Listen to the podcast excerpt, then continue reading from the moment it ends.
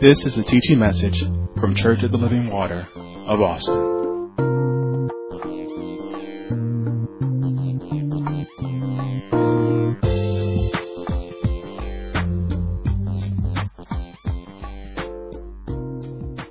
All right, open in your Bibles.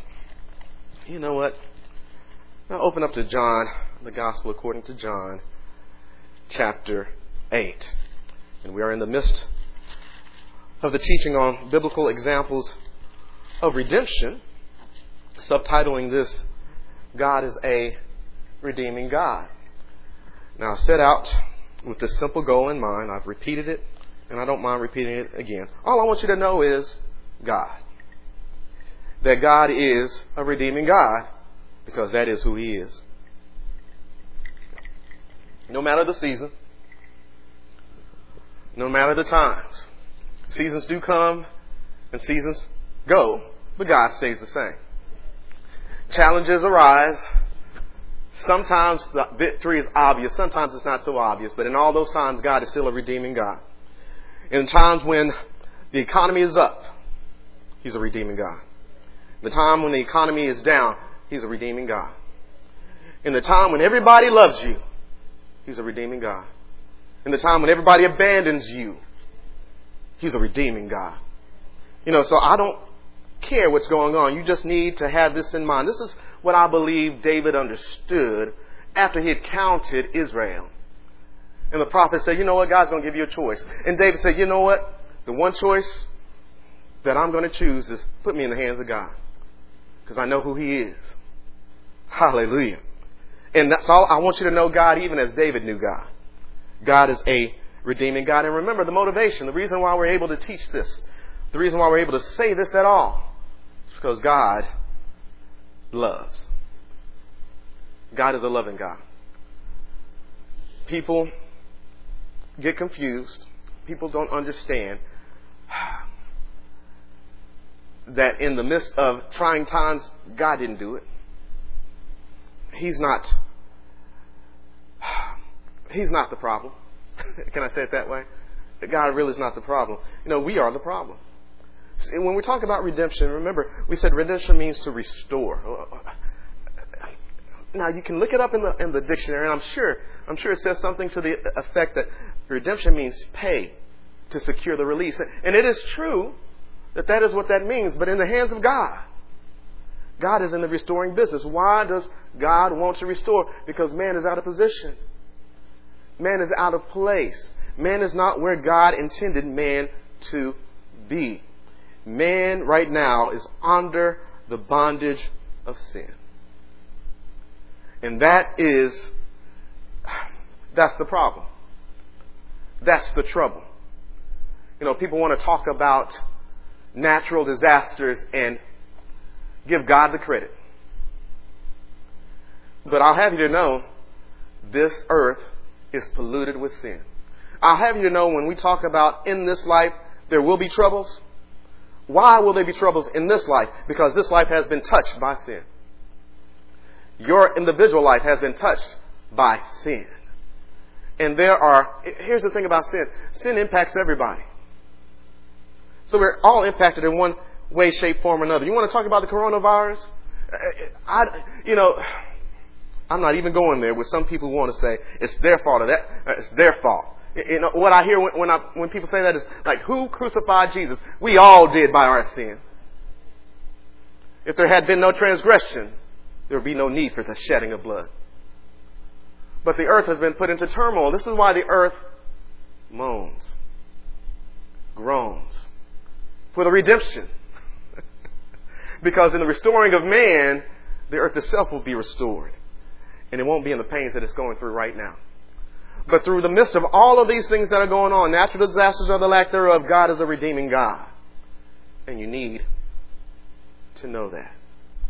He is working on, first of all, restoring you. This is a personal matter.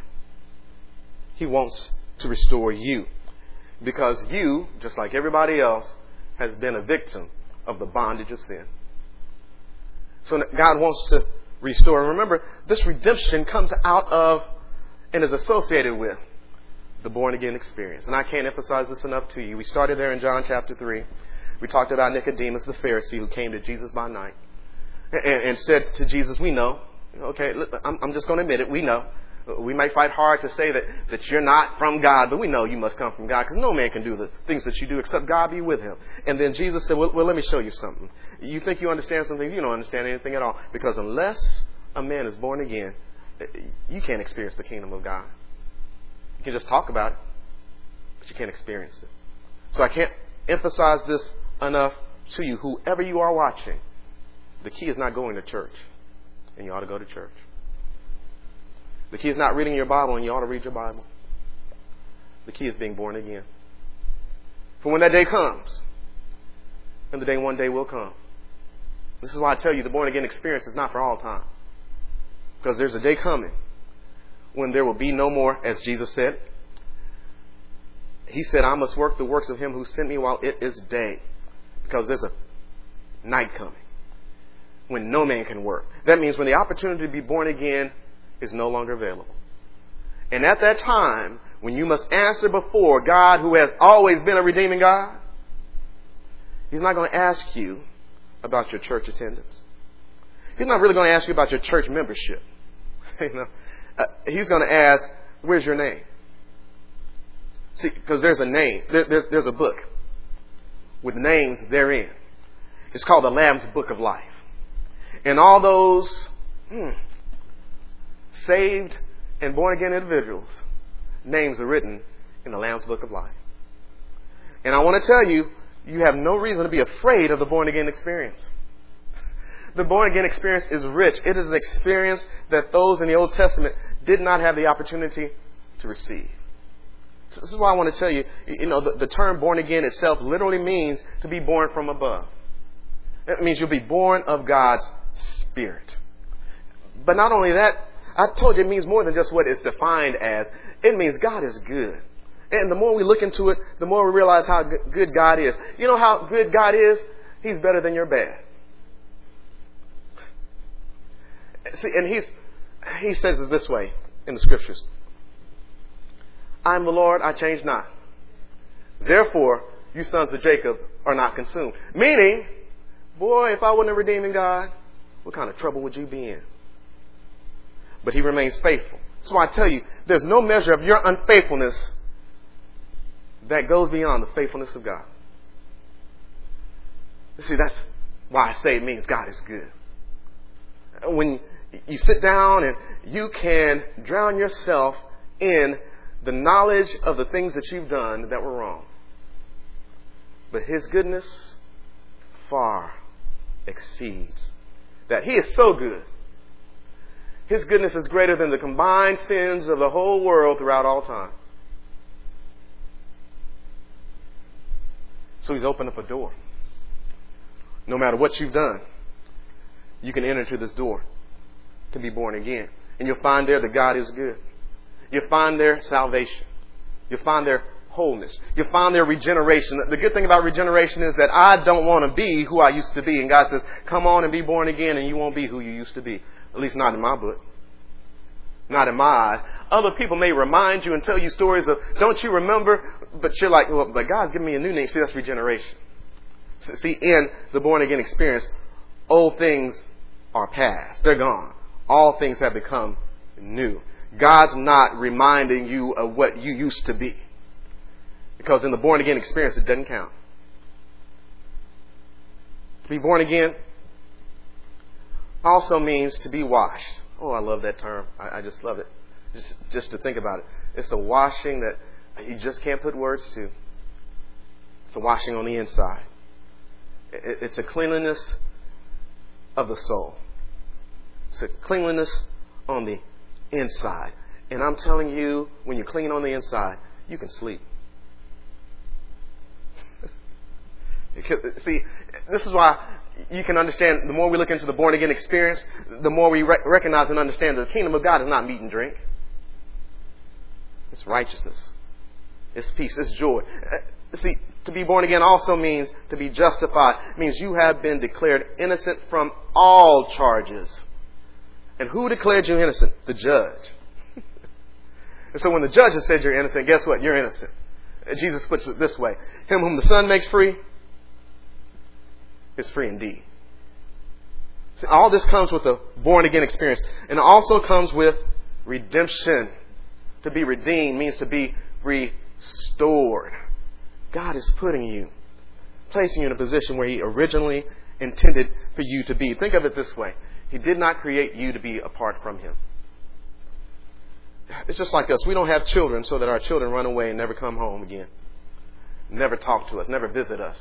We're not in their mind. Not in their thoughts. They don't care for us. See, see, we all are, to that extent, children of Adam, who is the Son of God. We're his children. And he didn't have children so that we would be apart from him. So again, I tell you, to be redeemed means to be restored when it comes to God. And I want to make sure you understand this. Let's keep moving forward because I've got places to get to, and, we'll get to it as we go forward. But I told you redemption is of God, and that's a wonderful thing, people. That is a wonderful thing. Redemption is of God, which is, I told you, this means three things in my mind. It means that redemption is on God's standard and not man's standard. And man is so fickle. Man is ever changing standard. Let me tell you this right now. This is, this is, this is to those who well, uh, those of you who have a lot of followers, how, how about that? That's the modern day vernacular. Those of you who have lots of followers, superstars in your own right, by whatever the right it is. Here's the world standard. They'll love you while they love you. But when they find out they don't need to, they won't. See, see, when you do them good, say what they want you to say, do what they want you to do, they're fine with that but say one thing outside of what they accept as normal, and see how quickly they turn on you. That's the world. It, it, amazes me. Everyone comes up and think they're going to be the, the brand new superstar. No, they're going to always love me. I'm always going to be appreciated. No, no, no.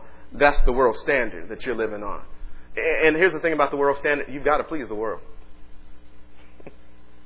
so as long as you please them, as long as you make them money, you're all right with them. Let me tell you, you might be the best employee in that place, but as soon as your productivity comes down, you find out how much they really loved you.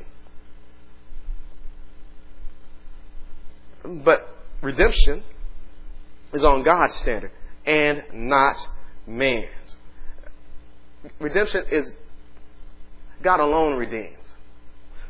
And I love it. I really do love this. This means your redemption is not in the determinate hands of fickle man.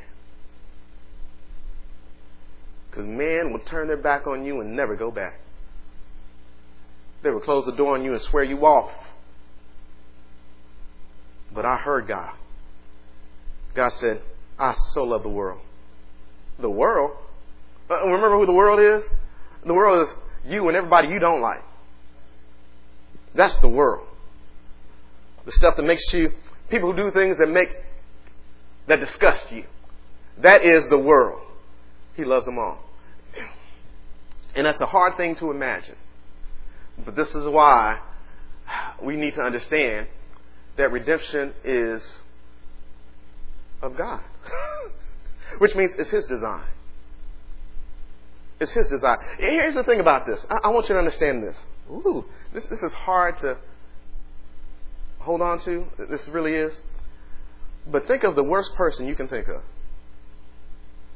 The worst person. The meanest. The vilest. The nastiest. Don't you know within you lies that same potential to be that same individual? How different are you from them? Hmm, I don't know. But here's the thing God has included all under sin. So he has to love everybody or not love anybody. and I, I, I want to pause right there for all you church folk, for all you holy rollers, for all you saved and sanctified, filled with the Holy Ghost. Don't forget where you came from. But you were washed. You were justified. You were sanctified. How? By the love of God. See, see, see God alone redeems which means it's His design, it's His desire. Wow. See, what you desire to cut people off, God is desiring to bring them in. It's His desire. It's not man's. Oh, and if it was, how many people would be shut out? But there is none who is excluded from the opportunity. It's His design. It's His desire, and it is His work. I can't emphasize this enough to you people. This is one of the most glorious things that you can come to the realization of. It is His work, which means He doesn't need your help. He doesn't need your effort. He does it by Himself. This is what we call grace.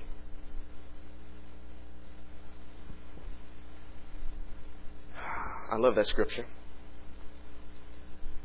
1 Corinthians 15, for all things are of God. Have you, have you figured that out in this teaching how much I love that scripture? All things are of God. What in the world does that mean? That means what we have, we only have because God did it. All things are of God, who has reconciled us to himself by Jesus Christ. So, so understand this God alone redeems, and redemption is a person. And it's God Himself through Jesus Christ. Now, now, these two merge together because the thing about it, if God alone redeems, that means He does all the work. Let me tell you this. Let me make sure you understand this. Grace is not the absence of works. What did that brother say? Did he just blaspheme? No. Grace is not without works. It's not the absence of works. It's the absence of your works. It's the absence of your effort. But there's effort behind grace. There's work behind grace. But we find in that scripture all things are of God. Oh, this is awesome to me. This is so awesome. It had to be a person. Why did it have to be a person? Because God's standard does not change and he and sin don't get along. He loves you, but he does not love the sin. And as long as you are connected with the sin, there can be no relationship. See, this is, parents, you need to learn a thing from God. See, God stands his ground. Now it's like there's no repairing of anything while you're still given to the sin. So here's what God had to do. Wow, this is awesome. God had to make sure the payment of sin was made while at the same time reconciling with you who committed the sin. So here's what he did. He had to find someone who could pay the price. And someone would say, I could pay the price. No, you can't because your blood is tainted. Sin is on your account. nothing from nothing leaves nothing. And you got to have something if you want to please God. And so God, it says in the scriptures, God looked down to earth and said, Is there anybody who understands? Is there anybody who seeks after me? And he says, There's nobody. So if payment has got to be made, who's going to pay it? I got to send somebody from the throne. So Christ came from the Father, put on flesh endured what the Bible says a great contradiction of sinners. Oh, how he loves us.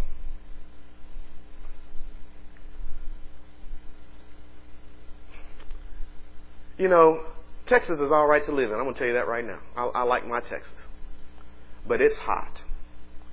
And in the midst of the heat, when I got a home with my air conditioning on, why would I go to, out to the midst of the heat when I don't have to? Jesus was comfortable in his room. But you know why he had to come from the Father? Because it's the Father's love that motivates the work of redemption. Redemption is of God, people. And I'm so glad it is. I'm so glad. It's on His standard, not man's. He alone redeems and redemption had to come in a person. And it was God Himself by Jesus Christ. He did all the work. And now He says, now that I've all, done all the work, I don't need your effort. I just want your heart to be toward me. For God so loved the world that he gave his only begotten Son, that whosoever would believe. What does it mean to believe? It means to embrace fully with your heart. It means accept it as truth. I'm sorry, accept it as your truth. It's got to be yours. And that's all you have. No effort, but all things are of God. He's done it all. And this is why I tell you redemption is the miraculous, merciful, gracious move of God to put you in right place with Him. Hallelujah. You're in John chapter 8. Turn over to 1 Timothy chapter 2. Keep your ribbon in John chapter 8. 1 Timothy chapter 2.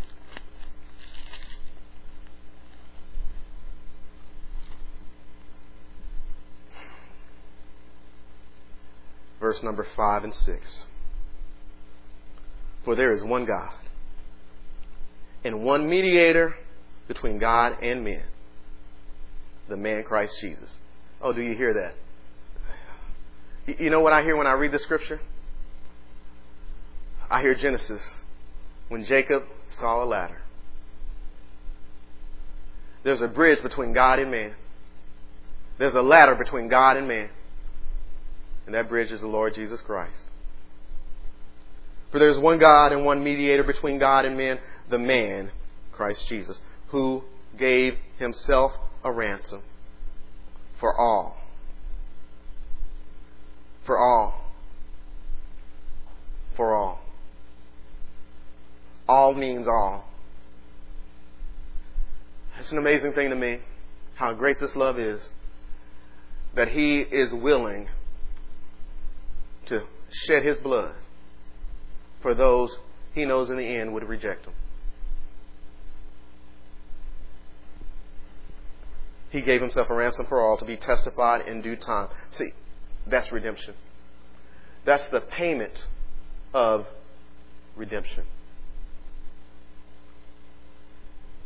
He didn't put it in the hands of men. There's only one that could bridge the gap and that is the Lord Jesus Christ. It's a wonderful, miraculous, marvelous thing that God Himself would come and save. God Himself will come and deliver. All so that you might have life.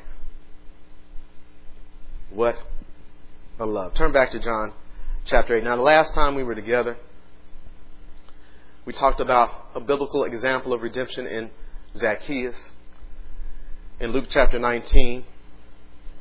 And Zacchaeus, I hope, was somewhat of a comfort to those of you who might be in Zacchaeus' shoes in some way, shape, or form, wanting to see Jesus, but finding it hard because there's a press. But I want you to know when your heart is open toward Him, He sees you. He sees you. It doesn't matter the press. and what happens is once he has your heart, I said it, it this way last time. The heart that is toward him will not allow there to be an absence of evidence. He's not looking for your works. Because remember, redemption is of God. He alone redeems. He does all the work. He just wants you to receive it. But once you receive it, here's the way I see it. Once you have received the love, you can't help but to respond. I think about this every so often when I teach. I don't know why I think about this when I teach, but I had uh, a young friend uh, back in high school. We knew each other going into college, and uh, I remember her. And she had a boyfriend, but there was this other boy that was always around her.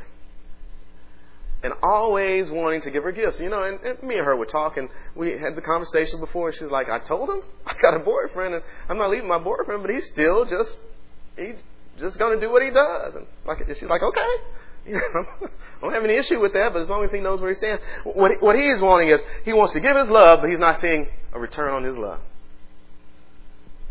And he's patiently waiting until she sees that his love is what she wants. And he'll know, or he would know, I don't know what ever happened with that, but he would know once she responds. So that relationship wasn't going any further until there was a response. So Zacchaeus responded because he received the love of Christ. And it came out of his mouth. As he believed, he spoke. In other words, when you believe, you ought to let somebody know. You ought to let others know. Uh, no, I can't do that anymore because I, I, I belong to Christ. What? You're a Christian? Well, no, no, well, well, whatever you want to say, I'm born again. However you want to say, I'm born again. You know, I, I just can't do those things that I, I used to do. And, and, make sure you understand this about they all. You know, time is slipping away from me. And this is such a shame. Hey, uh, but I made a commitment. I'm going to take my time. Um, I want you to understand this about they all, because remember, one of the key characters were they all. And Too often there's a they all in churches. And, I want to make sure you understand this. I thought I, I, explained it, but maybe I didn't. And so I'll say it this way. If there are 1,000 of us in the press, no doubt we're not all 1,000, they all. Probably there might be five who make up they all. I, I don't know. I'm just putting out there a number. But you see how we shouldn't be identified or defined by the few. But all we know about the press in Zacchaeus' episode is they all. And so, as a ministry, uh, it's our responsibility to not be defined by they all. Not saying that they all are not out there. And the best way we can do what we need to do to not be defined by they all is to be the believers we're supposed to be. Is to have the mind of Christ. Who saw everybody in the press but had eyes for Zacchaeus. So we have to be that individually. Now, what I want you to understand about they all, because they all would hear something like that and still be off balance. Because the love of God still has a standard. Oh, uh, did you hear me? The love of God still has a standard. And so you can't tell me that you love God, but there's an absence of evidence. Oh, did you hear me? Did you understand that? You see, because someone will play you. And they'll play you to see if you are a they all. Because here's the thing about they all. This is what I, I don't think people quite understood. They all are off in their communication and their syncing with God. They are, oh my God, how how do I say this? They're spiritually slow. They confuse worldly love with godly love. Jesus was approached by what the Bible says a rich young ruler who said, You know what? I want to be in your group. so, what good thing must I do? And Jesus listed it out for him. He said, I did all these things. And the Bible says Jesus looked on him and loved him. What was that love? Bring him to conviction. But those who are off sync with God would hear a message like that and think that someone who refuses to respond to conviction is someone to be received. No, there's someone to be loved. There's a difference. And so they all just can't get God right. See, they want to be the ones who say the wrong things at the wrong time. That's they are. And this puts a responsibility on those of you who are spiritual. Amen. You know, I don't want to go here, but, but especially in this time, you know, the essential work of this ministry is to restore this generation.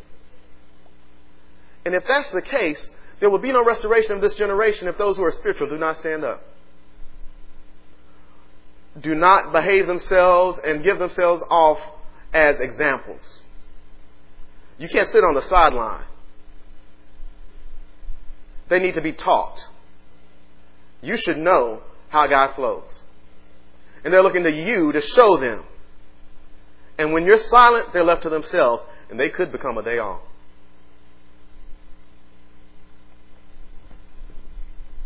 I just want to review real quickly, Zacchaeus, but I thought that there might have been some things missed misunderstood.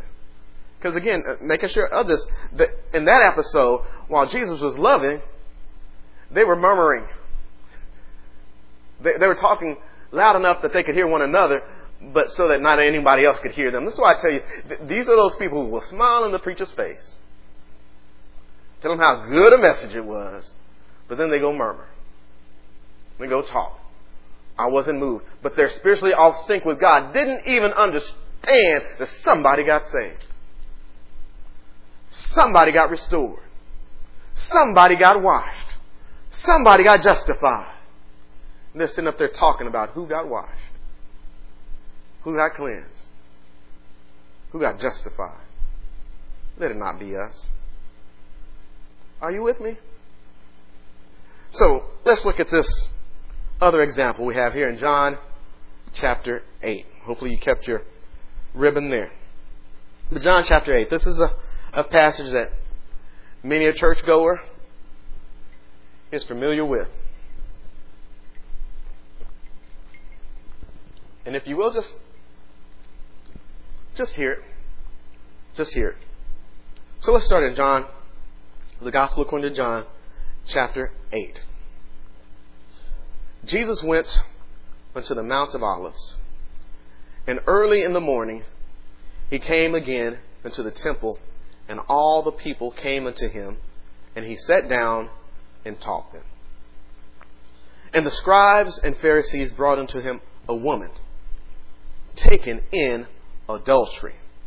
And when they had set her in the midst, they say unto him, Master, this woman was taken in adultery, in the very act. Now Moses in the law commanded us that such should be stoned, but what sayest thou? Now, we're going to keep moving forward with this, but those of you who are familiar with this, in the end of this, it really doesn't show, and this is why I need you to stay with me on this, because we're looking at biblical examples of redemption. When you look at this, in the end of it, it it's not obvious that she's saved or redeemed. You hear me? It's not obvious that she's saved or redeemed. And so, in this, some people will say, well, I really don't see uh, redemption here. Remember, God was in Christ reconciling the world to himself. Stay with me. God was in Christ reconciling the world to himself. Now, how did God reconcile the world to himself? That reference to God reconciling the world to himself is seen in four ways. It's seen in Christ's life. It is seen in Christ's sacrifice, that is his death. It is seen in his burial. And it is seen in his resurrection. In those four, God was in Christ, reconciling the world to himself. When we think about, when we read over in 1 Timothy chapter 2, and when it talks about Christ gave himself a ransom for all, Many people see that alone as redemption. But no, redemption is before the sacrifice, before his death, there was the life. And in the life, we'll see God being a redeeming God. Why? Because Jesus put it this way. When the disciple said, Show us the Father, and it suffices. Jesus said, no, no, no, no, no, no. You're just waiting for the resurrection, huh? No, no. First, there must be the life. Have I been so long with you? Have I not lived and shown you in my life and in my example that God is a redeeming God? And so, in this, we may not see the death, the burial, and the resurrection, but we do see his life. I just want to show you this. Keep your ribbon there in John chapter 8 and turn to Jeremiah chapter 50. I just want you to see this. Because I also gave you, you know, I've, for the most part, we're stuck in the New Testament, but I want to show you God has always been a redeeming God. He's always been a redeeming God. There's just a special door open in this day called the born again experience that comes along with redemption. Wow, if you can, if you can think of it this way, it's like all the power of God that was revealed in the Old Testament at different times is all put together in the born again experience. Jeremiah chapter 50. See, because one of the scriptures I gave you was in Isaiah chapter 1. God said, Come, let us reason together. See, that's God, being a redeeming God. He's saying, No, no, let's reconcile. There has been something between me and you that is out of kilter. It is out of the way. I want to put it back in the way. I want to put it back right. See, that's God speaking from a redeeming position. In Jeremiah chapter 50, verse 34, here he is talking to a people in captivity. And he wants them to know whether they're in captivity or not, he's still the same God he was when they were out of captivity. Now that they're in captivity. Verse 34 Their Redeemer is strong. The Lord of hosts is his name. Uh, uh, do you see that? He was, he was telling them back at that time, uh, You need to know me. I'm a redeeming God. Yeah, it might be bad right now. yeah, you might be in a bad position right now. Yeah, you might be in captivity right now. Yeah, you might be bound by sin right now. But I need you to understand there's a redeeming God. And the Lord of hosts is his name. See, that's an example. But he's always been a redeeming God. Now, in this day, he's a redeeming God. And now we need to understand what that means to us. So, back in John chapter 8. Jesus went into the Mount of Olives, and early in the morning he came again into the temple. And all the people came unto him and he sat down and taught them. And the scribes and Pharisees brought unto him a woman taken in adultery, and when they had set her in the midst. So, so here we are. now we're being introduced to our first characters in this. Obviously, Jesus. Excuse me. Obviously, Jesus is a central character here. But then comes in the scribes and the Pharisees. These are the accusers, as Jesus will call them later on in this passage of Scripture. Now, we spent some time, just a little time, talking about Pharisees when we introduced Nicodemus to you. And you remember the Pharisees were influencers of their day. Uh, and I want to remind you, as we talk about the scribes, and just mention a little bit about the scribes as much as, as I can. I, I don't know uh, enough. I, I, can I can just say this uh, to begin with. Understand this. Uh, when you read the Bible, it ain't American culture. You know, I, I say that my best American. It ain't American culture. It is not American culture. It is so vastly different than American culture. It's it's it's obviously hard to explain, at least from from where I'm, I'm so Americanized, that it's hard to explain and grasp this. But in their culture at this time, they are under Roman rule. And even though they're under Roman rule, the nation of Israel is centered around its God given religion. So it's a religious based society. The Pharisees, they would be somewhat like our politicians today, but they're not. That's just the best way we can give it to explain it to you. So they're influences of their day they were the popular group of their day. But they're also here mentioned the scribes. Now it's very interesting because the scribes, Pharisees, let me say it this way. Pharisees were introduced to in the New Testament. We don't find them in the Old Testament. We don't find the Sadducees in the Old Testament. But scribes, they've been around. Ezra was a ready scribe. And he was a priest. If you search the Old Testament, scribes were Scribes were not only in the nation of Israel, scribes were in other nations as well. And we typically associate scribes with, can I say it this way, secretaries? But no, that's not who they were. they weren't secretaries. They were, uh, if you can understand, they were educated men. They were, in their time, they're associated, for instance, Ezra, I believe one of the reasons why it says Ezra was a ready scribe is because when they brought to him the law, not everybody could read. He was educated. Not only that, those who could read, they couldn't necessarily make out the language. See, because Ezra came after they were in captivity. And so a lot of things have changed. And so these scribes are educated. They are very scholarly. If you will, they are the academia of their time. Now, I will say this, as far as I can see, again, I have to look up some more history on this, but the scribes in this day under Roman rule, not the same scribes that were in the Old Testament.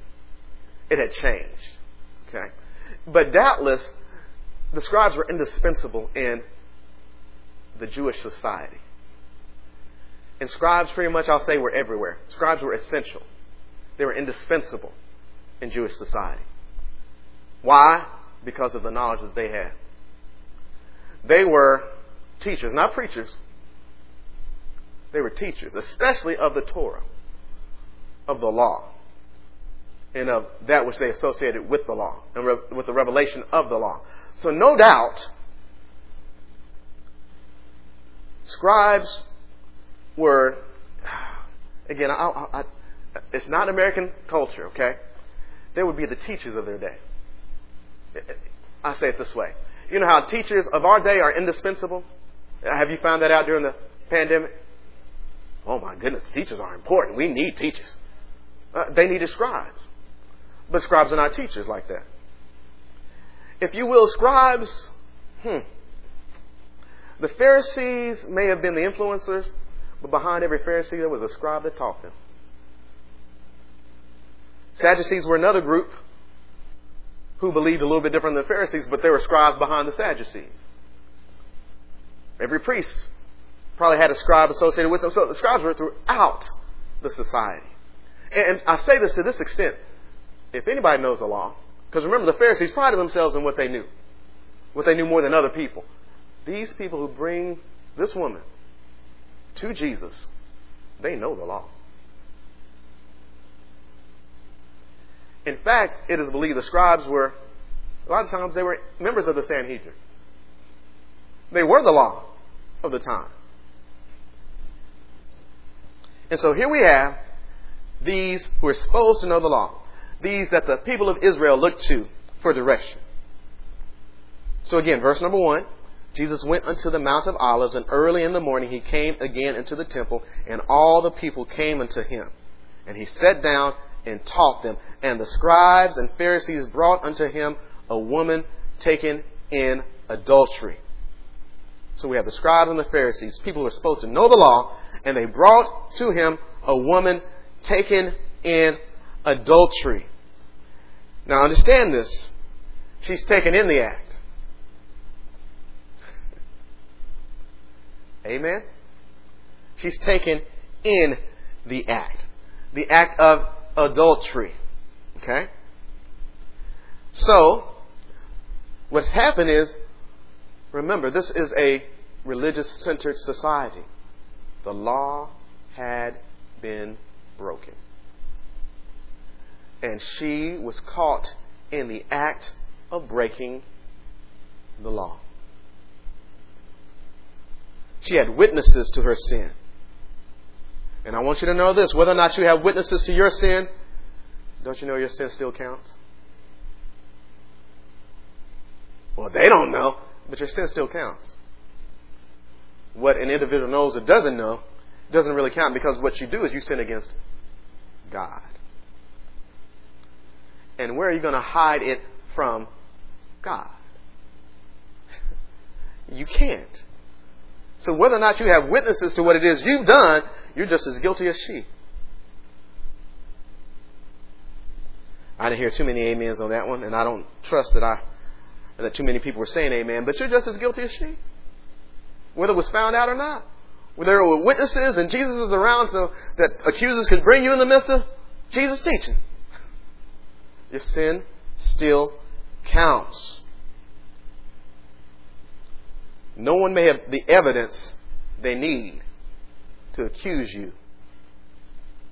But just because you're not caught doesn't mean your sin doesn't count. This is personal. You may not have others around you know, but somebody knows. God knows. And, and I'll, I'll admit, some people don't care that God knows. Others have been taught well. Amen. Mamas and daddies, you keep on teaching. You keep on bringing conviction. That there be a God consciousness in your children. That if they were to do something that were contrary to the will of God, though there's no evidence that anyone could bring to accuse them, but don't you know there's an accuser of the brethren?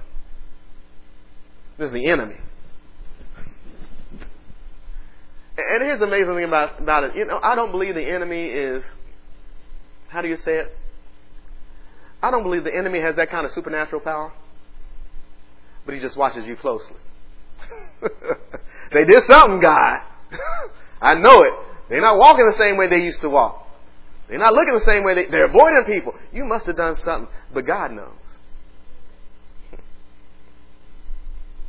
So don't be thrown off thinking, oh, I'm glad I'm not in her position. Yeah, but God still knows. So here they are. The scribes and Pharisees brought unto him a woman taken in adultery. And when they had set her in the midst, they say unto him, Master, this woman was taken in adultery, in the very act. now Moses in the law commanded us that such should be stoned. But what sayest thou? So here they are, the accusers. And what do they want? They want justice according to the law for her sin. Now, I will say this. There is a person that has not been brought that obviously must have been involved. I don't know what he paid them. I, don't, I don't know what he had on them. But she did not commit adultery by herself. Amen. And I don't know where this man was. but he's probably sweating bullets right now. Praying. You know, he didn't pray before he committed adultery. But after she was caught, and brought before people, he he's probably sweating bullets thinking, I hope she don't talk. See, that's what sin does to you. see, see, now you understand the bondage of sin. See, there's a bondage of sin means that you can't stop. And then not only can you not stop, then there's shame and guilt, fear associated with your sin. So, so there's another character here who doesn't show up, and it's the man. And what happened to the man? He was not brought to task by the accusers, but his sin still counts. Amen. His sin still counts.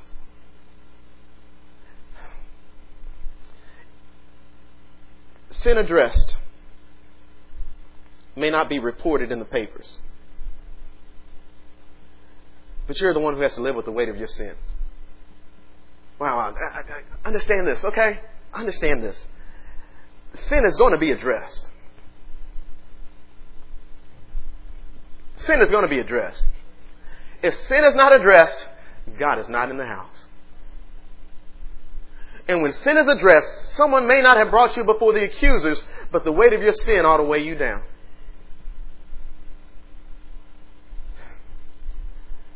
Wow. And eventually it's going to be up to you on what you're going to do about that sin. Wow, this, this, to me, this is, I know I won't have time to get into this in deep, but we're going to get into some doctrinal teaching. Jesus, I don't know here, to me it's like the fewest words Jesus could say to open up a whole section of doctrine. but he's going to deal with sin because the law is going to bring out sin. It's going to bring out sin. And here we have these people who know the law, bringing one guilty of sin and bringing them before Jesus. And saying, you know what the law says, Jesus? Verse 4. They say unto him, Master, this woman was taken in adultery in the very act. Now Moses in the law commanded us that such should be stoned. But, what sayest thou? This they said, tempting him, that they might have to accuse him. But Jesus stooped down and with his finger wrote on the ground as though he heard them not. I love this. Now, I, I know many people have conjectured about what Jesus wrote. It doesn't say, so I'm not going to go there. But what I do see is, it's like here they are, and we're going to bring them in the midst, and making sure that Jesus can't miss them. Making sure that Jesus can't miss her. Or we're going to interrupt his program and he's going to have to pay attention to us. So they bring this woman caught in the very act of adultery, explain the situation, and then explain where they're coming from. See, because we're scribes and Pharisees. And we know the law, and the law says, the law of Moses, you know how they brought up Moses? See, Moses, it's not us, it's Moses. Moses wrote this. And so they bring her in the midst, and Jesus is like, and you, you know that must have frustrated them. Like, man, don't you hear us? Come on, come on. What, what's he doing now? He's playing like we, we, we went through all this work to catch. And it probably was entrapment. Anyway, I, will leave it alone. they probably knew where to find her. They do all this, make sure they caught her in the act, bring her where there's people there, Jesus there, and they make their statement and they say, oh no, he's got to say something now. And he ignores them. You know what this makes me think of? He's probably thinking in his mind, if you know the law and you're justified by the law, why bring it to me? See, you're playing games. and here's the thing about when you play games with Jesus, you won't win. no, he's a master gamesman. And he don't play. so when he wins, it's going to be a victory. And you're going to know you got beat. So here they're, they're playing games with Jesus, and Jesus like, you don't want none of this. You really don't. Now Moses in the law commanded us that such should be stoned. But what sayest thou? Oh, that's right. Hmm, hmm, hmm, hmm. this they said, tempting him, that they might have to accuse him. But Jesus stooped down and with his finger wrote on the ground as though he heard them not. Now, they bring up the law. Let me yeah, with the little time we have. Keep your ribbon there. Turn to Deuteronomy. Here we go. Chapter, uh, I believe it's 21. Deuteronomy chapter 21.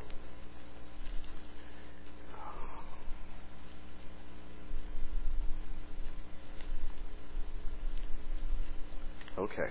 Okay, now I'm now I'm playing. Deuteronomy chapter 21.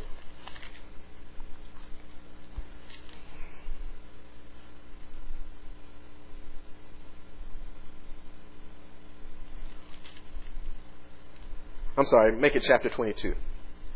Deuteronomy chapter 22, verse 22.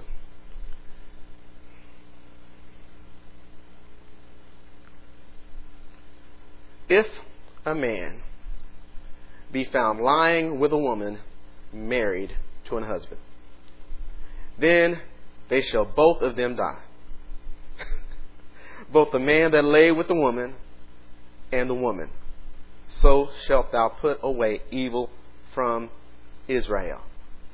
Uh, do you hear that? If a man be found lying with a woman married to an husband, then they shall both of them die. There was a death sentence on the both of them. And I, you know, I don't know how she can be caught in the very act and the man get away, and she get caught, whatever. But the law does state that death is the penalty. That, that is the way it's supposed to go. Death is the penalty for violating that. My goodness. Amen. you know, they're a religious based society. But, but let me tell you this people are people. She wasn't the only one committing adultery.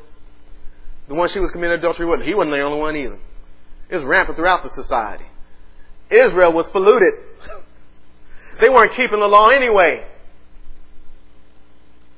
Wow. Which is unfortunate. Ooh, this, we're going to get to this. We won't get to it today, but here's the thing about it. If you're going to see when you present the law like that, you're boasting in the law. And when you're boasting in the law, you are indebted to do all of the law. And if you do not do all of the law, you're guilty. Mm. So those who are accusing her have to be debtors to do all the law. But let me tell you, the law had been broken by more than just this woman. Look at this in Leviticus chapter 20. Leviticus chapter 20.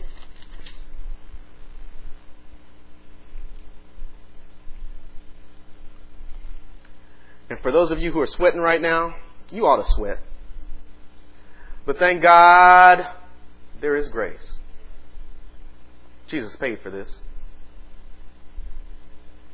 A price has been paid. A ransom has been made. Leviticus chapter 20, verse 10. And the man that committeth adultery with another man's wife, even he that committeth adultery with his neighbor's wife, the adulterer and the adulteress shall surely be put to death. It is written in the law. Caught in adultery. Among other things. Here's the issue. Why was the law given? Because God and sin don't get along. And so the law was given so that they might know the things that offend God. And so they're right to be offended by sin. Okay? But you know, they're messing with the wrong brother. Oh. Let me say this. Okay, so I really don't have time to get into this, but he is going, here's where they're coming from. They're coming from a knowledge of the law. Jesus is going to speak from the truth of the law. Amen. See, some of us have knowledge but don't have the truth. And when you have the truth, it's all good.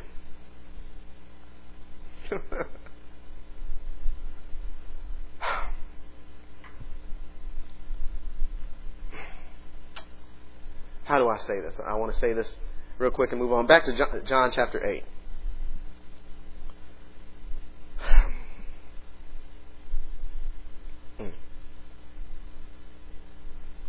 Verse 1 again Jesus went into the Mount of Olives. And early in the morning he came again into the temple, and all the people came unto him, and he sat down and taught them. And the scribes and Pharisees brought unto him a woman, taken in adultery. And when they had set her in the midst, they say unto him, Master, this woman was taken in adultery in the very act. Now Moses in the law commanded us that such should be stoned, but what sayest thou? They said, tempting him, that they might have to accuse him. But Jesus stooped down and with his finger wrote on the ground as though he heard them not. Do you understand? They're accusing him. What, what do they want him to do? They want him to affirm the law. And then have him on record as saying the death penalty for this woman. Then they would have to accuse him that he ain't for you. And if he lets it off the hook, then he'll be guilty of violating the law of Moses. And then they'll say he ain't for Moses. They're playing with the wrong brother. Let me tell you this though. They caught him on the wrong day. Because this is the day that the Lord has made. This is, oh my goodness, I don't have time for this. Oh, I don't have time for this. But let me explain this to you the born again experience was not in the time when Nicodemus came to Jesus by night. The born again experience is not here when this woman taken in the act of adultery is brought before Jesus, but I want to, I want to let you know, it's as if there's a door. And behind that door is the born again experience. He's at the threshold. The day is dawning. The day is coming in. He's very nigh unto that ransom being paid. And that door of the born again experience be opening up. So they thought they caught him, but they caught him on the wrong day. I'm out of time. But God is faithful. And He is a redeeming God. Hallelujah. I'm telling you, it is such a privilege. It is such an honor to be able to handle the Word of God and to extol our God. And to lift up by word. You know, you don't need songs. You just need all things are of God. And find out what things are of God. And when you see Him, then you recognize, God, you are good. That's why we sing. He is the melody of our songs. He is the phrase. He is the lyrics. He's all of that. He's the beauty of holiness. You know, I like what he said to Zacchaeus make haste. Don't waste time. God in this, and this is really, this is all I want to do. I want those of you who are not where you're supposed to be recognize there's a God who's a redeeming God, who has not changed, who has made space for you take advantage of the time and the opportunity. Because He's a faithful God.